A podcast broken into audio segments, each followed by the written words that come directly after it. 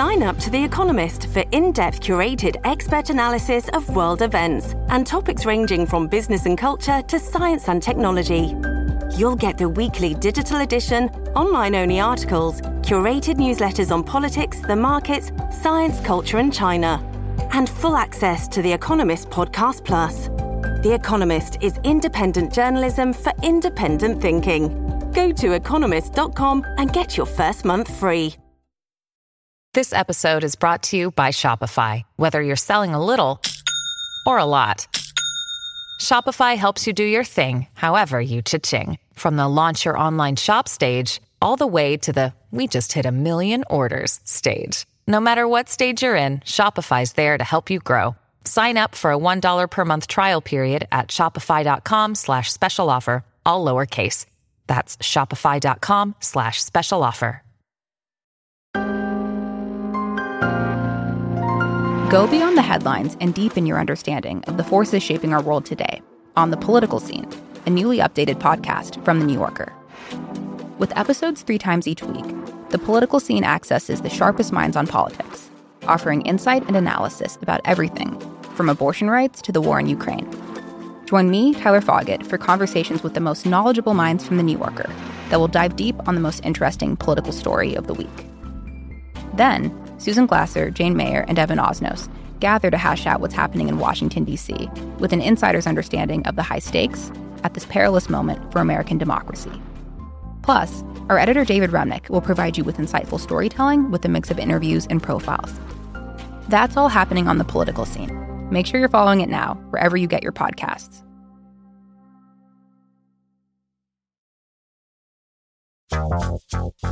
I'm Jason Kander, and this is Majority 54. My hand is nearly worn out from the customized inscriptions that I've been sending out to folks who pre bought Outside the Wire. And I have a feeling it's about to get tougher on me because not only are the requests still rolling in, but we're that much closer to the book being released. The big day is Tuesday, August 7th. And this week, if you pre order, we'll email you the introduction and the first chapter. I can't believe my publisher okayed this, but basically, you'll get a piece of the book and a pretty sizable piece. It's the first 47 pages. So, if you want to read part of Outside the Wire before anybody else, go to jasonkanderbook.com. All right, let's get to today's show. This is maybe the most on brand episode of the show that we've ever done. I'm always telling you that if you want to bring people around to your opinion, you have to take them on your journey with you. That is exactly the story you're going to hear today from Shane Windmeyer. Shane came up in small town Kansas and he found a way to get political and stay political from a very young age. He was out in the streets fighting for gay rights long before he ever came out of the closet himself. From there, he's had an extensive career, spreading open mindedness everywhere that he goes. You remember a few years ago when the owner of Chick fil A, this guy Dan Cathy, made some anti gay remarks and it started a boycott? Well, did you ever wonder why you stopped hearing about that guy making remarks like that? It wasn't just about losing money, it was about a friendship he made with Shane Windmeyer. Here's my conversation with Shane about changing a mind by making a friend. So, what was it like to be closeted about your sexuality growing up in a small town in Kansas? You know, I uh, had it very fortunate in that I was always outgoing as a young adult, uh, very involved in my high school, you know, whether it be athletics or uh, theater, uh, the journalism, uh, yearbook staff. Um, so I, I, was heavily involved, and my sexuality, um, although I, I knew I was different and kind of, you know, unique compared to everyone else. Um, I, I was supported by my family. Um, you know, being in a rural area like Kansas, you know, there was a lot going on. And when I thought I might be gay, I think back then in high school, at least, I, I just kind of channeled that energy into more positive things that, you know, being gay back then was usually associated with HIV and AIDS. And, um, I knew that you know that was something that at least for for my upbringing would be something awful so I, I, I really avoided it and just pushed it really deep inside and i was definitely what they would call like the gay overachiever which is a, a phenomenon where you know, someone who's closeted will just overachieve in other ways to kind of prove to themselves as well as the people around them that they're still a good person. And I think that's very much where I was in high school. It wasn't until college when I actually started dealing with my my identity and who I am. In college, you were doing HIV awareness, HIV and AIDS awareness campaigning. You were, I think, marching for rights in DC, right? but again, still before you were out. Yeah, I mean, I I, I, think that was my way of kind of exploring and coping with my own, uh, you know, fears of coming out to pe- my friends, right, my family, and and to my fraternity brothers in college, and you know, I would do, you know, HIV and AIDS awareness because I, I was deeply committed to helping people, but at the same time, it was my way of exploring, you know, what is AIDS and HIV, and why does it impact people who you know, I thought I might be. And, and it wasn't until I went to the very first, uh, back in 1992, I believe, uh, a march on Washington for LGBT rights, which back then was gay rights. And, uh, that's when I finally, you know, basically came out to myself. You've spoken on what, 600 campuses and you, you do an advocate's guide in terms of like college campuses that are LGBT friendly, right? That's become a big focus for you. Yeah. So Campus Pride is the organization that I founded in 2001. And that organization is what I do full time now. And I, I travel and I do college speaking engagements. I do corporate events and talk about, you know, LGBTQ inclusion, uh, today's young adult who's LGBTQ, um, and how, um, their experience is much more broad and intersectional, right? And how times have changed. Um, but you are right. I, you know, my message is one of uh, inclusion. It's one of hope, and I think relationships have to be front and center in all the work that we do around social justice and advocacy. Well, that brings us to the relationship that you developed uh, with Chick Fil A and with Dan Cathy. So before we get into that, just sort of for the folks listening who who vaguely remember it but don't fully remember it, kind of refresh folks' memories about the controversy having to do with Chick Fil A and the LGBT community, and, and, sort of how that started, if you would. Well, I don't know that there was um, there was a, a starting date. Um, Chick fil A had long been known as a company that, you know, had religious values and would not open on Sundays. And sadly, because we have many people in the LGBTQ community, including myself, who have been uh, hurt by religion, by faith, um, you know, it is a a sad situation where we have a lot of baggage, we have a lot of uh, hurt um, that we're grappling with because we were kicked out of our our place of worship, um, and we were not able to to come to terms and to embrace, you know, our faith because we were um, ostracized from it, and so you know, I think that's oftentimes forgotten. And so anytime that, you know, I personally hear of a company or a person, you know, talk about their religion or faith, I automatically, you know, am triggered and I, I start thinking of all the negative things that have caused me pain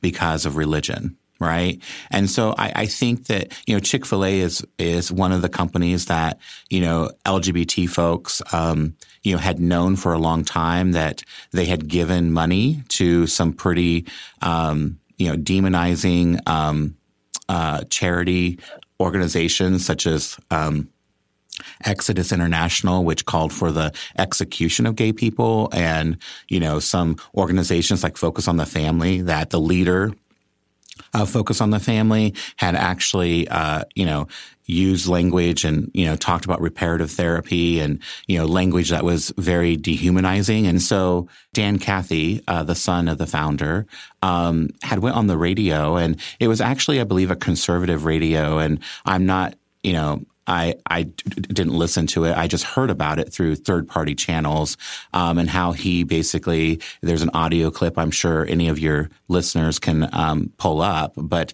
where he talked about, you know, uh, you know, marriage be- being between a man and a woman and, and really um, forcefully, um, you know, stated his opinion around that uh, in a very biblical way that, you know, I just think that was, um, you know, very triggering and, and I, it was upsetting to me to hear this. I think we're inviting God's judgment on our nation when we shake our fist at him and say, you know, we know better than you as to what constitutes a marriage. And uh, I pray God's mercy on our generation that has such a, a prideful, arrogant attitude to think that we would, uh, the audacity to try to redefine what marriage is all about. Mm. Sobering but powerful words from Dan Cathy, the president and chief operating officer of Chick fil A. You know, I didn't even eat, eat at Chick fil A because I, I had never eaten at Chick fil A. And I think many people who were LGBT at the time, you know, had known about Chick fil A. So, you know, it was a, really a moment where people uh, came together and said, you know what, this is enough. You know, we've heard about Chick fil A for a number of years. You know, this at the time when we were trying to fight for, you know, my right to marry, you know, my, you know, um, my husband and I have been together um, at that time almost 20 years. Um, you know, and so, you know, Dan Cathy um, had said this on the radio. It became a big news item, as it should. And, you know, you know, people started you know boycotting and doing sit-ins. And um, the part that I think um, oftentimes gets forgotten is that it was becoming so I would violent um, in that people, you know, were showing up with Chick Fil A bags and you know on college campuses, and uh, there's a story of this one young man who took a Chick fil A bag and threw it at a group of uh, students that were at their pride table uh, in their um, student union and said, I hate gays and threw the Chick fil A bag at the, the students who were sitting there. Right. And so the Chick fil A, the symbol became a anti LGBT um, brand. And, um, you know, Campus Pride, our organization, um, decided that we were going to take a stand and we're going to do something about it. And so um, we actually organized um, what we called an educational campaign to talk about the the millions of dollars. I believe it was over ten million dollars at the time that Chick Fil A had donated over the years uh, to anti LGBT causes, and um, we had students you know, because um, I, I, thought it was important to make an impact. We had students stand um, in cow costumes at different campuses. So they dressed up as cows and they passed out a flyer that said, you know, your chicken sandwich is buying hate. And it explained how all the money that was spent and what it went toward. And, you know, most young people today um, have gay friends, have family members who are, you know, LGBT. Um, and you know, they don't want to, you know, do something that doesn't support someone they love, right? And so that's kind of how, how the controversy uh, got started, and our campaign took off, and um, it led to, you know, ultimately uh, where I am today, which is, you know, having a relationship with a man that I, um, you know, I respect as he respects me, but, you know, we don't always agree and we don't have, you know, the same opinions. Yeah. So you heard Dan Cathy say this, and you thought, I got to be friends with this guy. That's actually no. okay, I, I, would think, no, I, I would not, think there'd be an evolution not. there, right? there was an evolution. Yeah. No, I, I heard it and I thought this guy is is harming and hurtful and angry and I, I the worst person ever. I thought, you know, as many LGBT people should think when someone says something like that, you know, he's against us. He's not on our side. Um, and that's how I felt. And, you know, I was very, you know, upset and angry anytime, you know, someone who has wealth and power says something like this, you know, and I'm sitting here going, my husband and I have been together 20 some years. Why can't we have the same rights? Uh, you know, our love is just as important as any love that, that, that he's had. And so I was angry. Yes. Um, it wasn't like, oh, I need to create a friendship with this guy. Nope. nope. so how, how did the relationship happen? Like who called who? So I have had relationships uh, and still, you know, Campus Pride works on college campuses. So I, you know, put on my my um, activist hat, and I thought, you know what, we're doing this campaign. We're going to show up in cow costumes. We're going to create all this havoc on college campuses to create awareness, you know, and and you know, I don't know where it's going to go to, but you know, we're going to ultimately make sure college campuses are safe places for LGBT people, and we're not going to let this Chick Fil A brand, uh, you know, ruin the safe spaces that many campuses have for transgender, gay, lesbian, bisexual people. And so that was our goal. I never knew it would lead to an actual conversation with Dan Cathy. But because Chick fil A on college campuses is actually a franchise through a, um, uh, a lease agreement. So it's, it's people who own businesses like Sodexo, mm. Chartwells, Aramark. Those are third parties. They license the Chick-fil-A brand and they put it in little shops on college campuses. And luckily for me, you know, companies like Sodexo and Chartwells, um, I've known people at for a number of years. And so they were getting inundated with calls and, you know, people upset with Chick-fil-A being on their campus. So they were over it. All right. And, you know, they were doing their best, you know, as these third party licenses to have this Chick fil A brand, which was highly, highly, um, you know, criticized and you know students were protesting we were encouraging the protests you know and so i had conversations there because i didn't want to ruin the relationships we had with aramark and chartwells and sodexo so i reached out and said we're going to be doing this i want to make sure you know about it obviously it's because of chick-fil-a they totally understood they were as upset as anyone because, you know, they just wanted to license a good chicken sandwich. They didn't want to deal with all this other stuff. Mm-hmm. Um, and so, I was talking one day to um, the president of of Chartwells actually, and um, we were talking about you know how the cows were showing up at the Chick Fil A you know uh, campuses that that he was at, and you know he he appreciated us you know not doing anything that would create you know a you know any type of you know riot or you know problem and was being very respectful. And um, he goes, "Hold on one second. And so he he he says, "I have to take this call." And so he puts me on hold for about 30 seconds and he goes, you won't believe who that was. And I said, who? He goes, it was Dan Cathy at Chick-fil-A. Hmm. I said, well, that's, that's cool. was, he goes, and don't worry. He goes, I told him that I was talking to Shane Windmeyer and I need to finish that call from Campus Pride. And he goes, You won't believe what he asked me though. I said, What? And he goes, Well, he asked me if I could have, or, you know, he could have your phone number. And I said, okay. You know, I, I, really hadn't thought about that. Like, we're not taught to think about if somebody reaches out to you from what you would call your opponent or somebody who is on the opposite side of a of a very you know hotly debated political topic. Do you sit down and talk to them? Do you take a call from them, right? And um, so I had to kind of step back and he goes, Would you be okay if I gave him your number? He wants to talk to you. And I was like, Hmm. And I just took a moment. I said, Sure. You know, and, and that's kind of what started everything was me going with my gut and saying, you know what? I don't know where this will lead, but he can talk to me. I'm not going to change my mind because of a phone call, right? And so it led to um, us leaving phone messages. Um, he left several for me, and then I returned his call. Um, and then finally, we had probably a dozen, you know, hour long phone calls over a period of two to three weeks, I'm guessing. Um, and, you know, what was interesting about those phone calls was that while we, I was very pointed and direct with how the Chick-fil-A brand is hurting young people, particularly gay, lesbian, bisexual, and transgender young people, um, you know, Dan, you know, listened. Uh, he was respectful.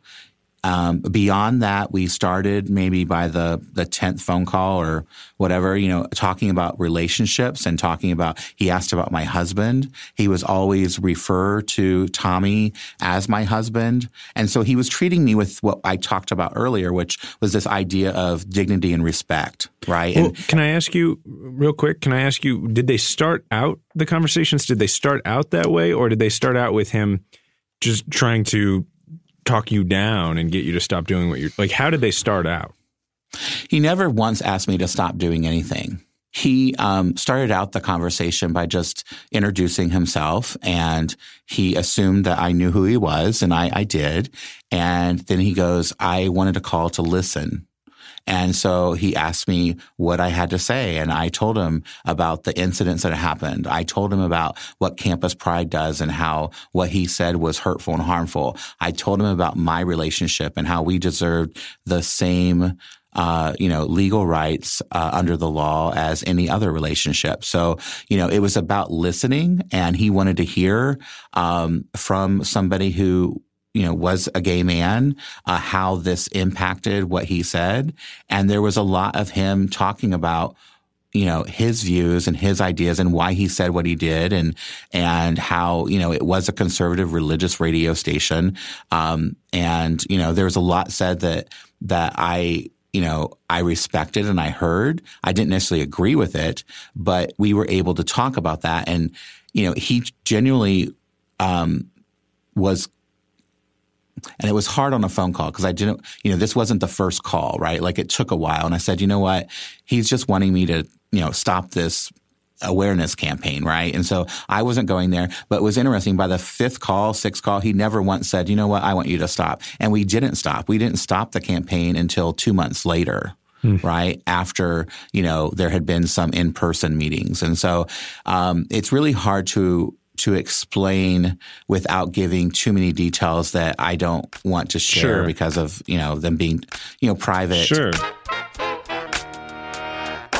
If you're like me, the list of books that you want to read or that people suggest you read is never ending. You simply don't have time to read them all. Blinkist has solved your long list of must reads once and for all. Blinkist is the only app that takes thousands of the best selling nonfiction books and distills them down to their most impactful elements so you can read or listen to them under 15 minutes all on your phone.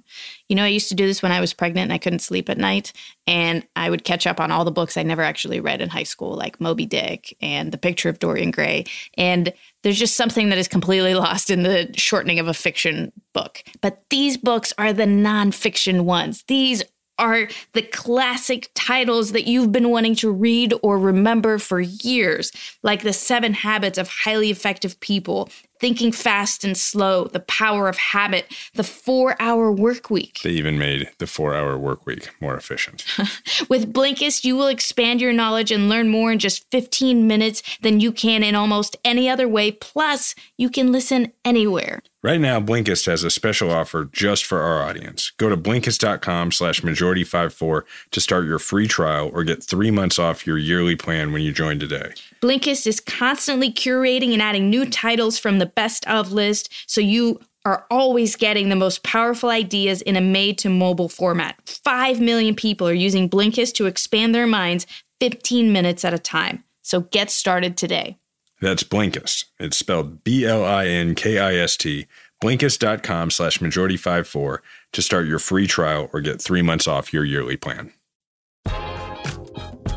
It sounds like what it was was the two of you talking not about your views so much or your you know your I, I can't even say views really in your case it's more like the, your disagreement obviously um, but more focusing on how you each individually came to your beliefs like your stories Yeah, I think that is that was what the first uh, you know initial five or six calls were about. Were um, you know understanding who I am, uh, me understanding who he is. You know, up at that point, I never really like the Baptist faith, like the idea that you know when someone would say, "Oh, I'm praying for you," you know, that's what it seems to be what Baptists do all the time. They pray for everyone, and I was I always thought that was like an insult. Um, he, you know, and I I've learned that you know a lot of you know not in a bad way, but Baptist people pray for people, especially Southern Baptists pray for people all the time. And I'm like, you know what? If that's your way, you just pray for people. You know, that's good, right? Like you can pray as much as you want for me, for everyone, for yourself, for your family.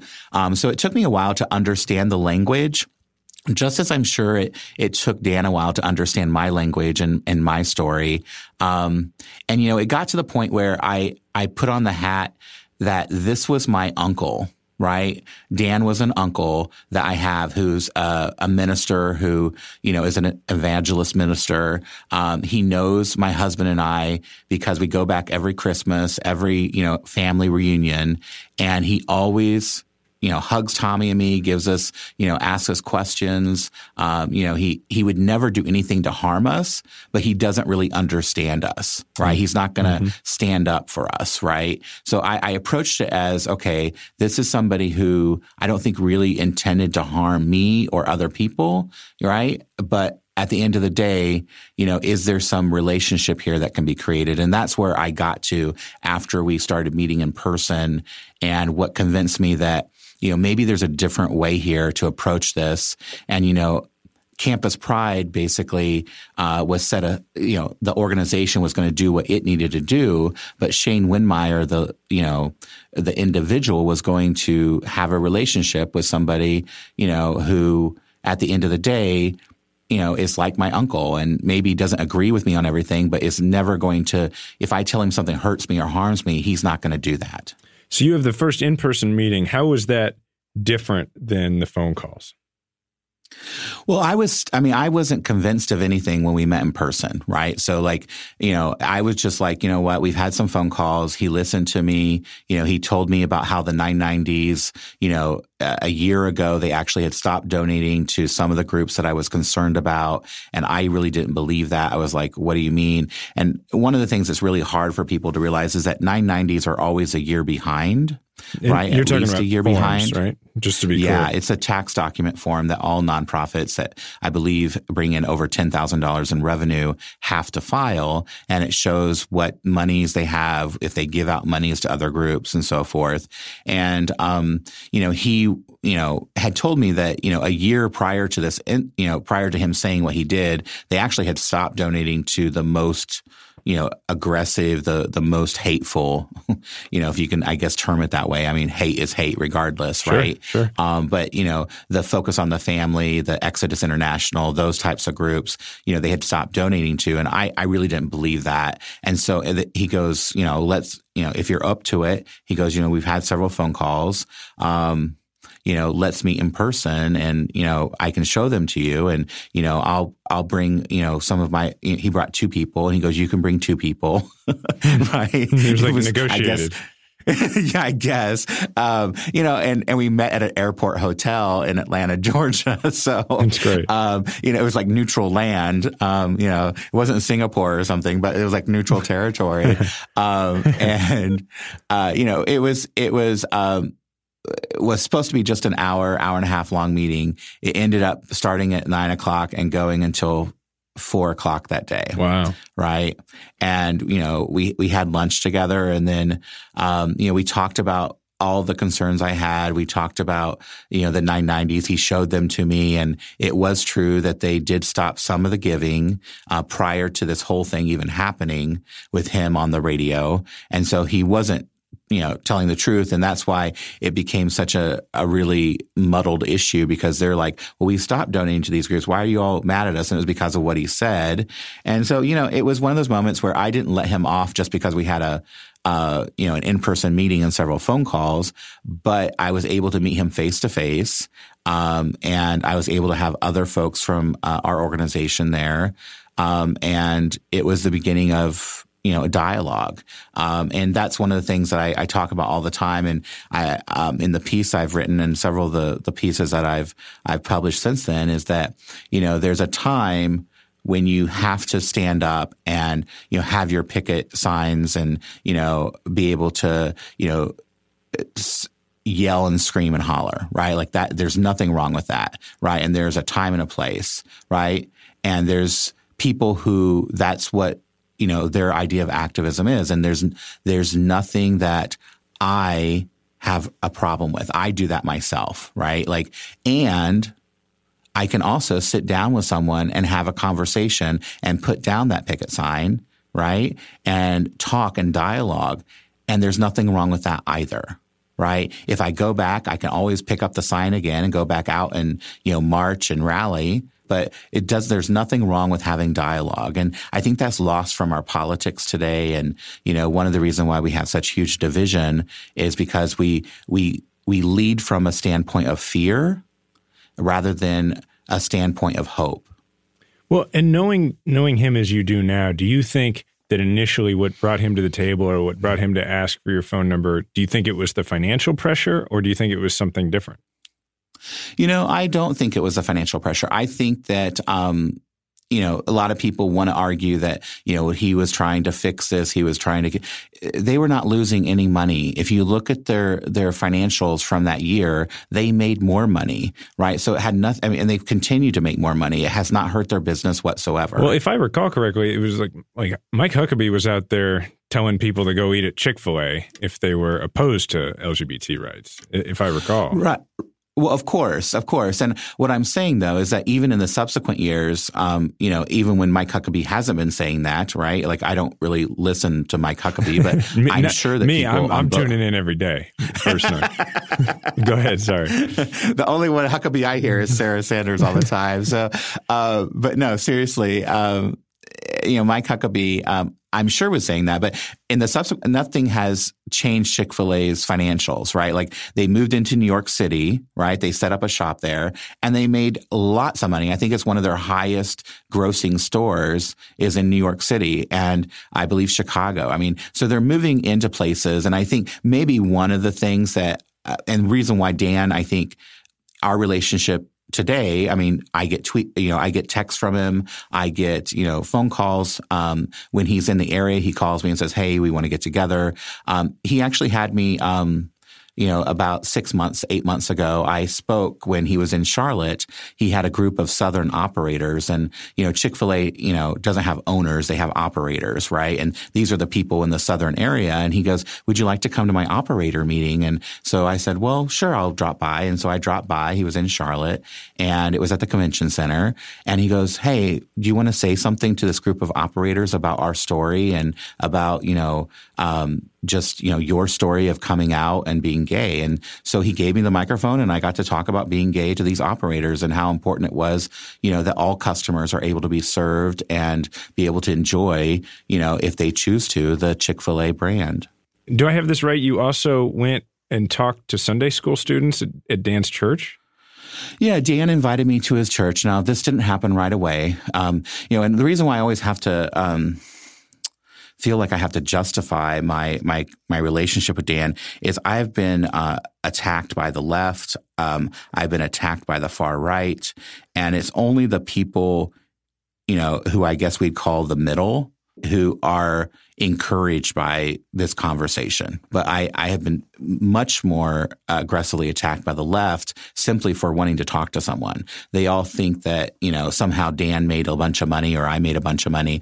And, you know, the only thing I've made is, you know, a friend, someone who I, you know, who I think at the end of the day, you know, does care for for people like me. Mm-hmm. Um, he's learning a lot. I think he he is understanding who we are. Um, I, you know, I always look back and I think, you know, my grandfather, who would have been Dan's age, I guess, um, you know, never knew anyone gay. He never knew what the word gay was. He just had stereotypes of that. And, you know, so it take, as we all know, changing hearts and mind takes time. It takes knowing someone. It takes visibility.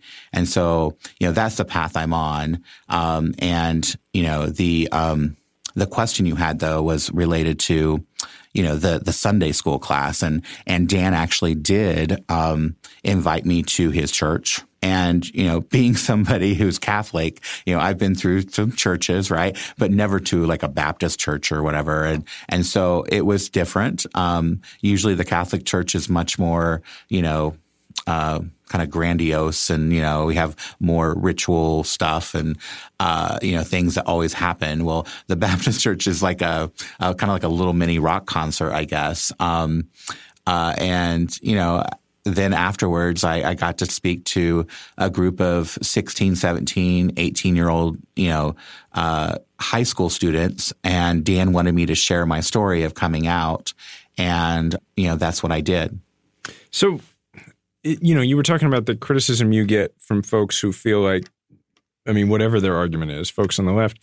I think the important thing here to point out is that you haven't changed your values. You haven't compromised anything. In fact, and I'm sure that at no point when you're sitting down with Dan Cathy to talk about this, were you saying things like, oh, well, yeah, that point you made is actually completely true about gay people. Like, I really doubt you said that at any point or, or even thought that. no, I, no, exactly. And, and I, our relationship also, I mean, well, obviously me being gay is all of who, I mean, I've spent my entire life being gay. Like, and I say that like I'm a professional gay, right? Like, okay. it's not just that I'm you know, yeah, it's part of your activism. And, uh, it's part of your I'm, career. Right, it's part like, of, yeah. I, I, have been professionally gay and, and devoted my life to LGBT issues since, you know, I was 21 years old. So, um, yeah. So Dan Cathy, we are, we are very opposite in our views although I would like to think that Dan is now aware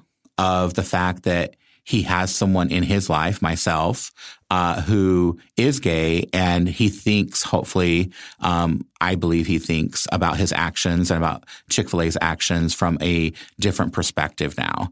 Um, and you know, I think that I, well, I know that Chick fil A hires gay people, right? They have gay employees, um, and they've hired gay employees after this, uh, not just at their stores, but in their corporate office, you know, so I, I know that the company, um, and, and Dan have, uh, become aware and are aware of, you know, places like New York City and Chicago. I mean, they're there. I mean, Chick-fil-A is there to serve the community. So I, I encourage anyone who's LGBTQ, if you have a fundraiser or you have something local in your community, go to Chick-fil-A and say, Hey, we want you to support this because, you know, Dan and the, you know, the folks at Chick-fil-A have always said, you know, the operators, the stores are there to serve their community.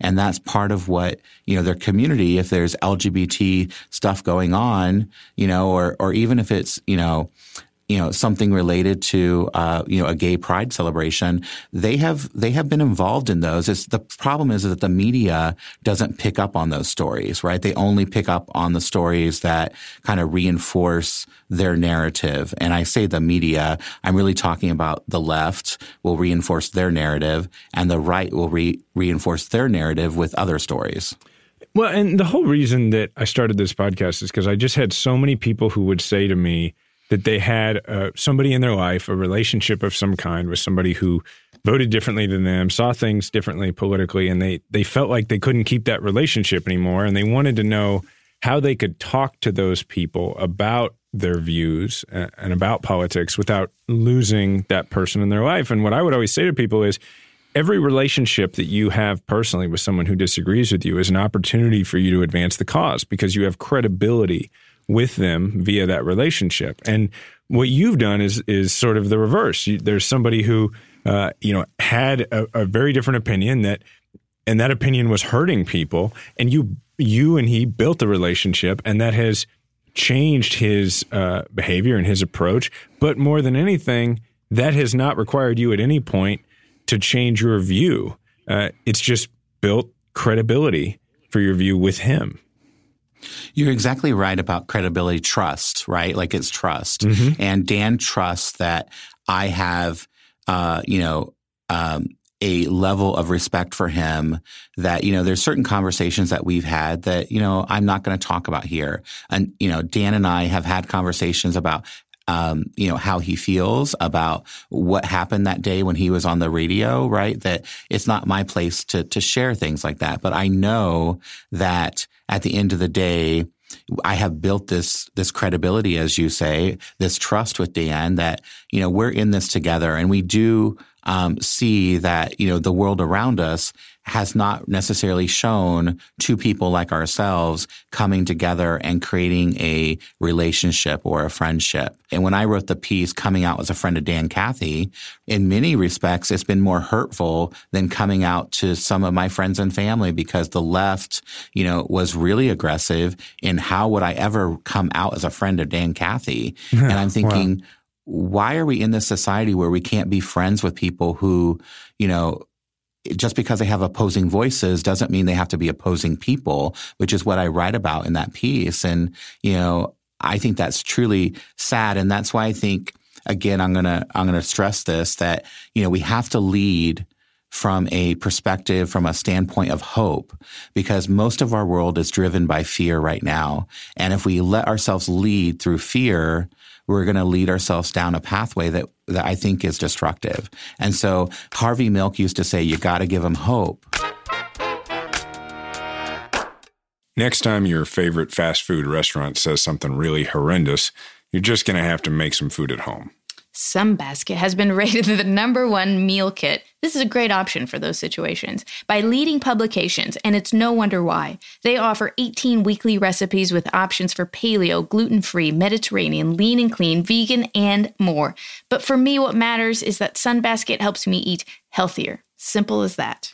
Sunbasket makes it easy and convenient to cook healthy, delicious meals at home, no matter how much experience you have in the kitchen. Now you get more options than ever. Just go to the Sunbasket app and pick from 18 weekly recipes, easily cooked dishes like seared albacore tuna steaks with green beans and soft cooked eggs. Sunbasket works with the best farms and suppliers to bring you fresh, organic produce and responsibly raised meats and seafood. There's something for every healthy journey, every boycott of a fast food restaurant, and every busy lifestyle. Go to sunbasket.com slash 54 today to learn more and get $35 off your first order. That's sunbasket.com slash 54 for $35 off. sunbasket.com slash 54. We end every episode by going through a quick list of arguments that people might – hear from, say, you know, you mentioned like when you go home, you you're going to encounter uh, a relative who who maybe has a different point of view. So we end each each episode by talking about the kind of things that you might hear across that that dinner table over the holidays and that sort of thing, uh, and then we we respond to them. So today, obviously, we're talking about the national conversation around LGBTQ rights and just how regressive that that uh, that the other side has become. So we'll start with the first talking point. You know, Donald Trump has repeatedly tried to ban uh, trans individuals from from serving in the military. This policy rescinds the Obama era rule change that allowed transgender service members to serve, but it also uh, allows act, pe- uh, people who are currently active in the military, most of them, to continue serving. But it prohibits transgender individuals from enlisting into the into the military, and they may those who are currently serving may be required to serve according to their gender at birth. Now, James Mattis defended this decision in a statement uh, announcing the policy, saying that there were some concerns about the effect of transgender troops serving in the military on military readiness as well as costs. And he also noted that it would require waiving some requirements that are already in place for those who are serving. But those statements contradict a 2016 uh, study on the impact of transgender service members on the military that was done by the RAND Corporation uh, that found that some of those effects are minimal or if not uh, negligible. So let's start there. Like, how do you answer folks who who argue uh, that trans individuals are a weakness on the battlefield? Well, I think it's first of all important to recognize that trans people have always been part of the military and have oftentimes been closeted or, or not able to be out as trans. And, you know, I think that any person who wants to serve in the military and defend our country should have the right to do that. Um, and the same arguments have been used, uh, you know, around racial uh, issues, around uh, people of color in the military. It's also been used around, you know, gay, uh, gay and bisexual people in the military. So I think it's one of those things that, you know, at the end of the day, um, a trans person, uh, if they want to fight for our country, defend our country, you know, then they should have the right to do that. I don't think, you know, whether it be Donald Trump or whoever argues this, um, you know, has any merit in understanding, you know, the value that a trans person uh, brings to the military. And we also think about military as like the front lines and, you know, like fighting with your hands. I mean, uh, some of the trans service members I know are are amazing amazing linguists, and you know we need more you know people you know being able to speak different languages, and so everyone has a role to play in our country, whether it be in the military or elsewhere. Yeah, and as as a former uh, soldier, I can tell you that look at the end of the day, the job is about it's about having the courage to either do the right thing or just you know fight for your country, and so one you know, you check that box. These are courageous people. And then second, uh, nobody, like in my experience, you know, the politicians make a big deal out of this. Most soldiers that I dealt with, like, they don't care. they're, they're, I remember once, um, you know, before they actually lifted "Don't Ask, Don't Tell," you know, I didn't talk politics with my soldiers, but I remember I would listen, I would overhear them a lot, and I would pay attention. And I remember sitting there overhearing them talk about it and uh, they were talking about the fact that "Don't Ask, Don't Tell" might go away. And I remember what they all just kept saying is like, "Does anybody care?" No, and they're all like, "No, I don't. I don't. I mean, like, like it, meaning, does anybody care if somebody in their unit is gay?" Because the thing we have to remember is that these are mostly millennials, and now increasingly they'll be in the future Generation Z. This is a generation that is pretty progressive and, and just sees these things differently. Not to mention the fact that when you're in, and sorry, I'm going on about this one for a while because I have more experience with it, but when you're in the the military, like you, the military you go into is from the moment you get into basic training, whatever the military is at that moment, like it's introduced to you, and that's the only military you know. So, for instance, when they lifted Don't Ask, Don't Tell, and they made it so you could serve openly, all of those briefings that you got in basic training, I assume they changed to just add in, like when they went through the equality section, just add in LGBT, and and they told recruits sitting there, you're gonna, you're never gonna, um, you know, be discriminatory toward people. You won't bully anyone for this. And that's an order. When you're given that, that is an order. And that's what you know. You just know, hey, I'm not supposed to do that, so I won't. And it's no different than, hey, uh, you're responsible for your rifle. I mean, it's just, this is, it's training. And, and so I, the people who think this can't work have clearly never served, is my point. Okay. And a totally unrelated question uh, What are your thoughts on wedding cakes these days? well, uh, you know, I think uh, I, I always I've been um, telling my straight friends that if they want a wedding cake, I would love to bake one for them. Um, you know, I believe in baking wedding cakes for whoever. Um, you know, I think it is a uh, a setback. Um, I think that it's a very narrowly defined uh, case that um, you know, I think sends the wrong message. And I think that the, you know, uh, what I would call the, the religious extremists, you know, the, the far right are using it as, you know, more than what it actually is and what it says. Um, you know, I, I believe that, you know, my relationship with Chick-fil-A, um, and, you know, everything that I've been about, um, is telling people that regardless of who you are, you should welcome them and you should serve them food, right? And you should, you know, your your restaurant, whether it be, you know, whatever your beliefs are, that people are people, right? And so I think that the cake just, you know, the the cake um, court case is one that um, is going to continue to divide us, sadly, and um, we you know, I'm worried about the courts right now with you know getting a um, another justice that you know isn't quite as you know fair minded um, as what you know Kennedy was for for gay rights um, and for other rights of women, and so I, I think it's really perplexing right now. Yeah, I mean, it kind of feels like you know things were obviously going in the in the right direction. I mean, you had the, the marriage decision. We've had culturally, I think things have changed in a really positive way. And this case to me felt like you said it, you described it as, I think, kind of a narrow piece. And, and I think that's right. It felt to me like more of a, like a la- at the time like a last gasp of of the right to use this as a wedge issue and motivate people and and then we ended up with this terrible ruling out of it and now it's i think beyond like political wedge issue territory or or hurtful, but in a in a less broad way. To now, it's it's a threat. I mean, now with with Kennedy leaving and with Trump getting to appoint a, yet another new justice, it's okay. Are we are we back in this fight all over again? And I, I think we don't know the answer yet. Exactly. Yeah. Exactly. And I think that's what's perplexing about it is we just don't know. We can't see the future and we can't see what's this going to lead to. I mean, you know, obviously our country, I don't think it's ever been well, in my lifetime, it's never been more divided um, than I see it right now, and so much so that when people start, uh, when people stop talking and stop, uh, you know, uh, stop leading, right? Which I haven't seen good leadership from our our Congress in a long time, whether it be Democrats or Republicans. Um, no one, no one's doing anything. They're just quiet, and we have, you know, sadly, what I think has become really a dictatorship out of the presidency. Well, speaking of the president, you know, during the 2016 campaign, he said LGBT, the gay community, they kill gays in these countries. And she wants to have a 500, you know, it's interesting. I've been saying a 500% increase, and I was actually corrected. It's 550% increase over what Obama's allowing in. So you tell me who's better for the gay community and who's better for women than Donald Trump? Believe me.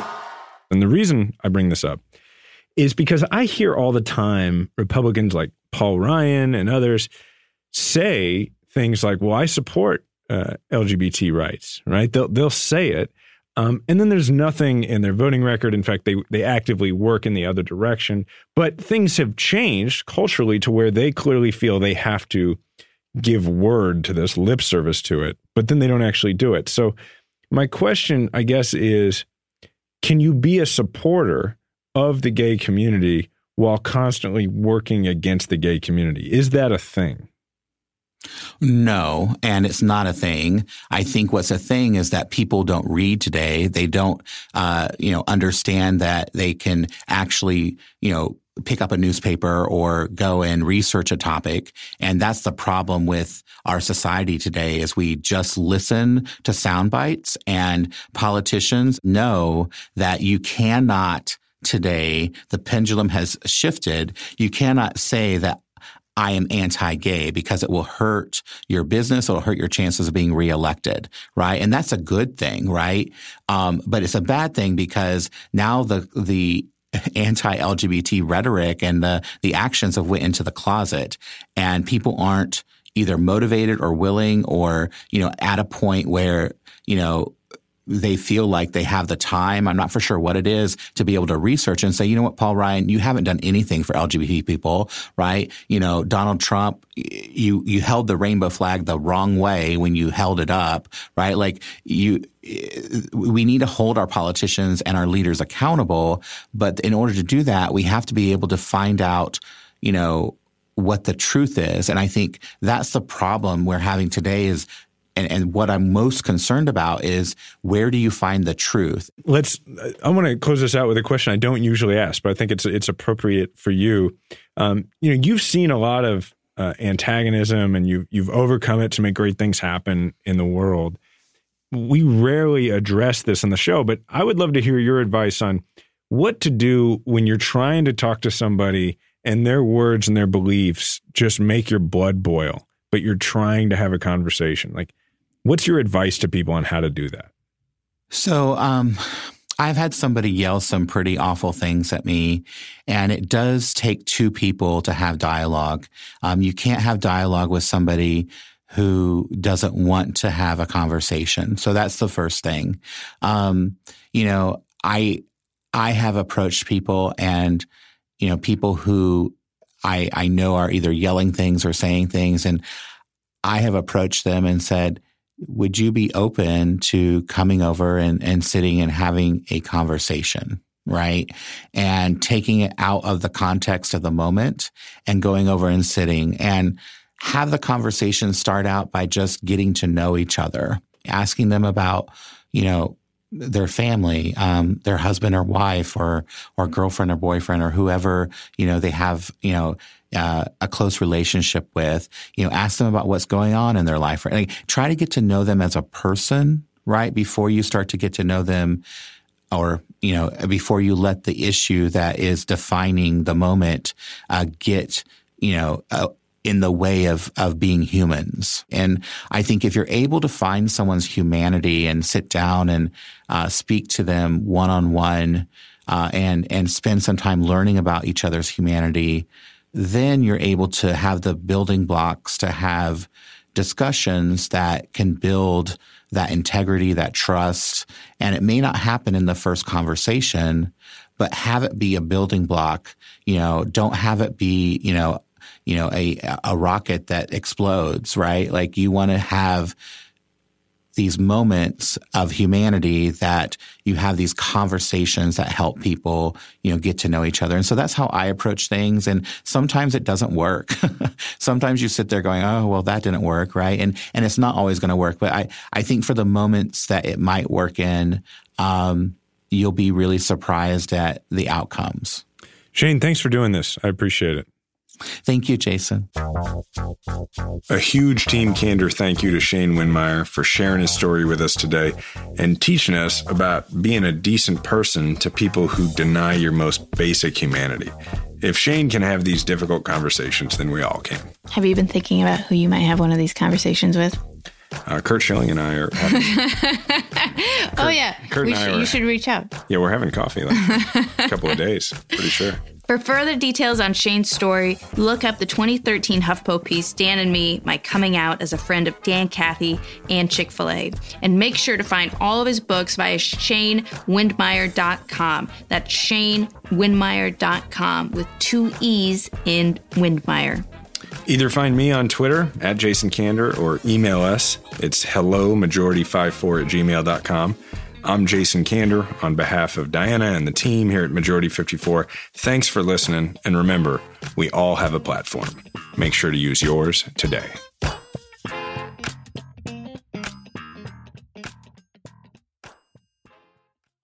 Hi, listeners. It's Robbie with a question for you.